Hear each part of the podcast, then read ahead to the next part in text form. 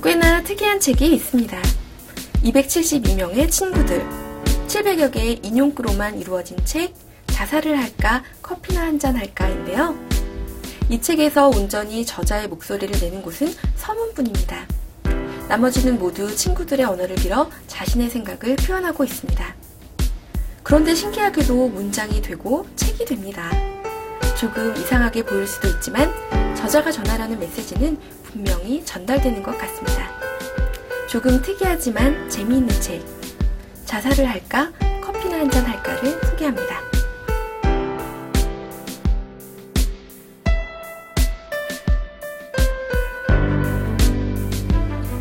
이 재미있는 책의 저자 엘리어트는 책을 앞에서부터 시작해 순차적으로 끝까지 통독하는 경우는 거의 없다고 합니다.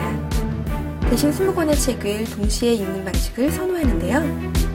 20권의 책을 앞에 쌓아두고 그중 한 권을 들어서 한 장 또는 장의 일부분을 읽은 다음 다른 책을 집어들고 앞서 읽은 것과 관련된 것이거나 혹은 전혀 관계없는 장을 읽습니다. 이렇게 하면 한 주제에 대한 20명의 저자가 가진 관점을 동시에 병렬적으로 파악할 수 있는 장점이 있다고 합니다.